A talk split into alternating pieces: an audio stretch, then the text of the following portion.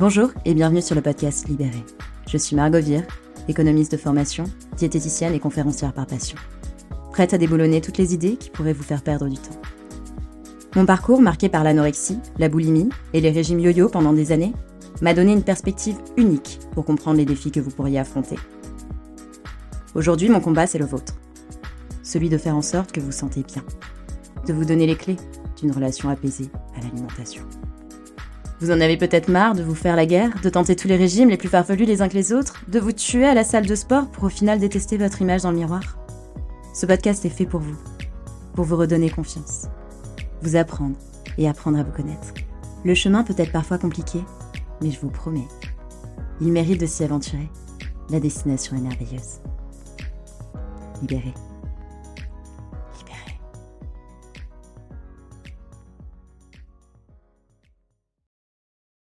Bonjour à toutes, bonjour à tous et bienvenue sur le podcast Libéré. Je suis enchantée de vous retrouver pour ce nouvel épisode où nous continuons à explorer ensemble les chemins parfois complexes qui peuvent nous rendre la vie difficile. Que vous rencontriez des difficultés avec votre poids, votre image, ou que vous passiez trop de temps à penser à votre alimentation, ce podcast est là pour vous. Ne perdons pas de vue l'objectif principal. Vous rendre votre liberté vis-à-vis de l'alimentation, de votre image, et des pensées parfois tumultueuses qui peuvent vous submerger. Pour ceux qui nous rejoignent pour la première fois, je suis Margot Vire, diététicienne nutritionniste, et je mets mon expertise à votre service pour vous aider à vous sentir mieux et à enfin vous libérer. Chaque semaine, nous abordons des thèmes variés pour vous apporter des réponses, des outils et vous guider sur le chemin de la liberté. Il est normal d'explorer différentes méthodes amincissantes et de se laisser tenter par les tendances détox. Mais il est crucial de comprendre que ces approches peuvent vous éloigner de la liberté alimentaire et de l'acceptation de votre corps. Si vous vous sentez piégé dans une lutte incessante entre la perte de poids et la recherche d'une relation plus saine avec la nourriture, si vous passez d'une restriction alimentaire à des moments de compulsion, si votre image ne vous convient pas, si les méthodes mises en place pour améliorer cette image ne fonctionnent pas, ou si vous avez du mal à contrôler vos choix alimentaires, sachez que vous n'êtes pas seul. Ce podcast est là pour vous accompagner sur le chemin du bien-être mental et physique. À mon sens, pour avancer, il faut comprendre. Enfin, je suis personnellement de cette nature. Vous pouvez essayer de m'expliquer n'importe quel concept, si on ne va pas dans le fond du sujet, je ne peux pas adhérer à l'idée. Aujourd'hui, nous allons voir ensemble comment une idée si ancrée en nous est en réalité bien loin de la solution au problème. Nous allons décortiquer les régimes amincissants pour comprendre ce qu'il se passe réellement dans notre corps, en expliquer les concepts, parfois savants, mais aussi pour en découvrir les limites et comprendre pourquoi il est commun de penser que c'est une solution miracle. Bientôt mars, et pour les plus habitués de ces pratiques, et ceux et celles ayant raté le coche des résolutions annuelles, nous commençons à voir fleurir dans les magazines de mode de nouveaux régimes, de nouvelles tendances, pour assumer notre corps dans des vêtements plus légers, plus déshabillés. En vue du maillot de bain de l'été, l'objectif est généralement de prendre de l'avance pour se présenter sous son meilleur summer body. Que cela vienne de vous, il ne faut pas sous-estimer la pression sociale tout autour. L'idée de montrer un corps, si ce n'est parfait, et adapté aux normes que l'on peut voir sur les réseaux sociaux, les magazines, les publicités, où nous sommes submergés de corps filiformes, sportifs, rebondis et secs. Ici, il est question de parler des régimes et de leur fonctionnement physiologique et psychologique qui se mettent en place lorsque l'on se lance dans la quête du Saint Graal, le Summer Body. Ces régimes ne sont pas sans risque et induisent un stress physiologique lui-même accompagné d'un stress psychologique et à terme une reprise de poids dans sa totalité ou souvent bien au-dessus. Il faut savoir que cette idée de régime touche beaucoup plus de monde qu'il n'en paraît. Ils ont pris une place intégrale dans la société et l'industrie du régime est tout de même un marché à 30 milliards d'euros au niveau européen, dont il serait dommage pour l'État de se passer pour réduire nos impôts. Afin de vous protéger, la prévention est mon devoir. Il faut comprendre que cette quête du corps parfait pousse 45% des femmes sans surpoids et 15% des femmes minces à se lancer dans un régime amincissant au cours de l'année. Maintenant, entrons dans le vif du sujet. Un régime, comment ça fonctionne? Un régime amaigrissant est, par une restriction alimentaire, une recherche de déséquilibre d'énergie pour aller chercher dans les réserves. Ces réserves de gras dans ces zones du corps que vous connaissez très bien. Ce déséquilibre d'énergie a pour but de libérer les acides gras du tissu adipeux, donc de notre petite bouée. Aussi simple que cela puisse être exposé par les pontes de cette industrie et relayé par les médias, coachs, marabouts et j'en passe, cela ne se passe pas tout à fait comme cela. Avant d'aller taper dans les zones mal aimées de notre corps, on va chercher à récupérer l'énergie la plus facilement atteignable, qui se situe dans nos muscles et dans notre foie. C'est l'utilisation de petites poches d'énergie, de glucides que l'on appelle le glycogène. En tapant dans ces réserves, cela fait diminuer forcément notre masse musculaire, mais aussi d'eau, car ce processus demande 9 grammes d'eau pour 1 gramme de glycogène. Donc forcément apparaît une perte de poids sur la balance grâce au régime. Après avoir tapé dans les réserves disponibles, on arrive enfin à aller chercher dans les réserves adipeuses et donc dans vos poignées d'amour. Et là, la Dream Team des régimes s'arrête là, en oubliant un élément essentiel, c'est que notre corps ne veut pas de cette perte de poids, et il met en place des mécanismes de résistance car il en vient de sa survie. Comme nous avons épuisé notre stock d'énergie disponible, la première éliminée par les processus des régimes, notre corps va tout simplement passer en mode veille. Il n'a plus ce qu'il faut pour fonctionner, et pour se protéger, il fait des économies d'énergie en réduisant sa consommation qu'il va utiliser pour maintenir nos fonctions vitales, faire battre notre cœur, s'occuper de notre digestion, réparer nos bobos, faire fonctionner nos poumons, maintenir la température de notre corps à niveau, et nous permettre aussi de penser. Généralement, cela se traduit par de la fatigue, une sensation de froid aussi, et potentiellement une petite dépression. Et plus la restriction alimentaire persiste, plus les symptômes s'ancrent dans le temps et deviennent notre quotidien sans que nous en soyons réellement conscients.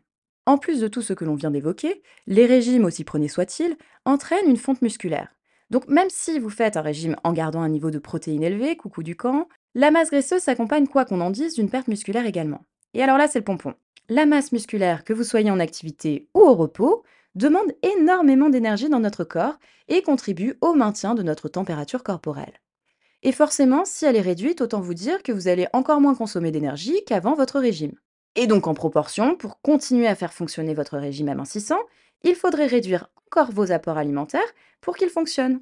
Mais au bout d'un moment, ça se bloque. Et comme on pourrait le penser, jouer sur un autre levier, augmenter son activité physique, doubler les heures de sport, mais avec des apports alimentaires bien bas et un corps en mode veille, c'est généralement assez compliqué et nous n'arrivons plus à sortir notre popotin du canapé. Ok, maintenant que nous avons vu quelles étaient les limites d'un régime, on va quand même essayer de trouver des solutions. Oui, oui, parlons sport. Enfin non, parlons activité physique. Quel est l'intérêt? Je vous rassure, on ne va surtout pas partir dans le délire dépenses caloriques, etc. Même si effectivement c'est le cas, on va surtout parler des bénéfices physiologiques que cela peut avoir. Tout d'abord, il faut noter que nous ne cherchons pas à nous tuer à porter de la fonte pour subvenir à cela, ou encore se lancer dans la préparation d'un marathon. Le fait de bouger, de s'activer un peu, de se balader, de faire le ménage, c'est de l'activité physique. Et la différence entre le sport et l'activité physique réside en ce que le sport est une activité physique fédérée, avec des règles. Donc juste de sortir de son canapé, passer des coups de fil en marchant, de sortir le midi lorsque l'on est en télétravail, entre dans cette démarche. L'activité physique, en mettant notre corps en mouvement, contribue à maintenir notre masse musculaire, qui est naturellement un gros consommateur d'énergie. De ce fait, notre corps doit fournir davantage d'énergie pour maintenir notre température corporelle à niveau, car les muscles, en action, génèrent de la chaleur, et au final même au repos. En outre, l'activité physique aide à réguler notre taux de sucre dans le sang, ainsi que le métabolisme de nos hormones et l'utilisation de notre énergie. De plus, l'exercice physique joue un rôle crucial dans la régulation de nos habitudes alimentaires, ce qui à son tour influence notre humeur et notre réaction au stress. Le fait de rester actif améliore notre relation avec la nourriture et par conséquent notre comportement alimentaire. Que du bon pour maîtriser le poids sur le long terme Si je vous parle de tout cela, ce n'est bien entendu pas sorti du chapeau. De nombreuses recherches ont été faites sur le sujet, dont une principale de l'ANSES, l'Agence nationale de sécurité sanitaire de l'alimentation, de l'environnement et du travail, qui a étudié 15 régimes notamment les plus connus pour en déduire que tous avaient des conséquences communes. Une restriction énergétique par le contrôle de la prise alimentaire et la suppression d'une catégorie d'aliments au moins entraîne des déficits en certains minéraux, vitamines, fibres ou des excès en protéines, sodium et des conséquences psycho-comportementales, biologiques, physiopathologiques et ont des conséquences négatives sur la masse musculaire, l'équilibre hormonal, le statut osseux, les fonctions rénales et hépatiques. Bon allez, tout ça c'est cadeau. Tous les régimes amincissants posent problème et ne sont pas sans conséquences. Bien entendu, la reprise de poids après ces régimes a été étudiée également et est à hauteur de 80% dans l'année qui suit. Les seuls effets positifs d'un régime ne sont souvent que temporaires, car les gens le voient comme quelque chose à court terme, au lieu de considérer le régime comme une solution à long terme, pour maintenir un équilibre nutritionnel sain et améliorer différents aspects de la santé, comme le métabolisme, la santé cardiovasculaire et mentale par la même occasion. Beaucoup le voient simplement comme une pause dans leurs habitudes alimentaires, En d'autres termes, au lieu de voir le régime comme une opportunité de changer durablement leur comportement alimentaire, beaucoup le perçoivent comme quelque chose de temporaire, ce qui limite ses effets bénéfiques à long terme. Bon, je précise, les seuls effets bénéfiques sont d'apporter plus d'attention à notre assiette et d'ajouter très certainement une part de légumes souvent négligés. La contrainte, la restriction provoque un stress physiologique, un stress psychologique. Et parfois, lorsque la restriction devient une habitude de vie, nous pouvons rester bloqués dans ce schéma. Même si nous parlons régime, je sais que parmi mes patients, nombreux sont-ils à me dire Ah, mais non, mais moi, le régime, c'est pas mon truc, oulala, pas du tout. Mais à défaut d'être dans cette configuration, ils se mettent dans une sous-alimentation constante et donc dans ce schéma de restriction permanente. Nous battre contre les kilos, cela peut durer longtemps et surtout quand la cause n'est pas correctement déterminée. Celle qui nous vient en premier, forcément, avec cette culture de régime, de manger moins pour perdre du poids, nous considérons naturellement notre assiette comme la seule et unique coupable. Alors oui, parfois elle peut être responsable d'une prise de poids, mais il faut comprendre que ce n'est pas la seule à porter le chapeau. Des kilos en trop peuvent être dus à un mode de vie, au stress, bien sûr à l'inactivité physique, l'âge, les troubles métaboliques, hormonaux, psychologiques, comme à la suite d'un traumatisme ou d'un évitement des émotions, et bien entendu de beaucoup d'autres facteurs. Tant que nous n'identifions pas la source du problème, il est difficile de pouvoir avancer. Ce pourquoi se faire accompagner est essentiel car souvent nous ne pouvons pas, par nous-mêmes, comprendre l'origine du problème. Notre cerveau nous joue bien des tours et dans cette configuration, il n'a qu'une obsession, perdre du poids selon les schémas par lesquels il a été habitué. Chaque personne est différente, à son histoire, ses pratiques alimentaires, son mode de vie qui permettent d'identifier comment avancer et à quel rythme pour rééquilibrer la santé physique et mentale. Naturellement, notre tandem, corps et cerveau, fonctionne en harmonie. Lorsque nos réserves d'énergie s'épuisent et que notre corps a besoin d'énergie, il envoie des signaux à notre cerveau pour nous rappeler qu'il est temps de nous alimenter. Ces sensations corporelles de faim et de soif parviennent au cerveau nous incitant à nous hydrater et à nous nourrir. De même, le sentiment de satiété qui suit l'ingestion de la nourriture nous indique que nos besoins sont satisfaits et qu'il est temps de cesser de manger. C'est ainsi que notre corps régule naturellement notre apport alimentaire pour répondre à ses besoins énergétiques. En cas de restriction et de contrôle alimentaire, les signaux de faim et de soif peuvent être brouillés. À force de les ignorer, notre capacité à les percevoir correctement peuvent être perturbées de manière durable. Le contrôle constant finit par altérer ces signaux qui régulent naturellement notre comportement alimentaire.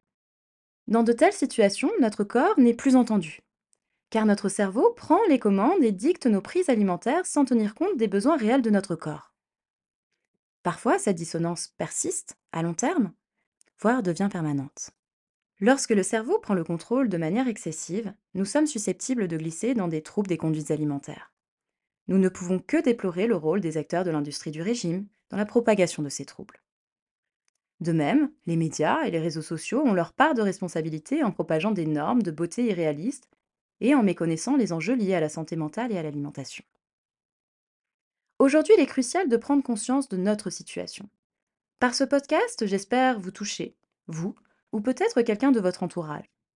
La prise de conscience, c'est une première étape vers le rétablissement, mais elle n'est malheureusement pas la seule. Préservez-vous, préservez votre entourage, vos enfants peut-être, Certains de ces pontes des régimes ont bien entendu été radiés de l'ordre des médecins et n'ont aucun droit de faire de la promotion ou de se faire aujourd'hui appeler docteur. Malheureusement, certains d'entre eux se refont une jeunesse sur TikTok, notamment auprès des jeunes filles de 18 ans, en promouvant leur régime à des personnes qui n'ont pas vécu, qui n'ont pas connu et qui ne savent pas. Bien évidemment, je ne vous laisse pas sans un exercice. Réfléchissez à depuis combien de temps vous pensez avoir une relation difficile à l'alimentation? Prenez conscience des régimes que vous avez pu faire auparavant, seul ou accompagné, des conseils que l'on vous a donnés et de leurs conséquences sur le long terme, les règles que vous continuez à suivre actuellement, les pensées que vous avez sur votre alimentation et sur vous-même? À partir de cette réflexion, vous pourrez déjà dresser un premier bilan de votre relation à l'alimentation. Êtes-vous prêt ou prête à un changement? Le but de cet exercice est de vous lancer dans une démarche active, mais aussi de repérer vos éventuelles ambivalences. Si ce podcast vous a ouvert les yeux, si vous pensez qu'il peut aider des personnes autour de vous, n'hésitez pas à leur partager. La prise de conscience est un premier pas vers la guérison. N'hésitez pas à vous abonner, liker, commenter, partager. Cela m'aidera grandement pour atteindre les personnes qui ont besoin d'ouvrir les yeux et peut-être de se faire accompagner. Je vous remercie encore une fois pour votre présence et je vous souhaite une très joyeuse semaine. Prenez soin de vous et à lundi prochain.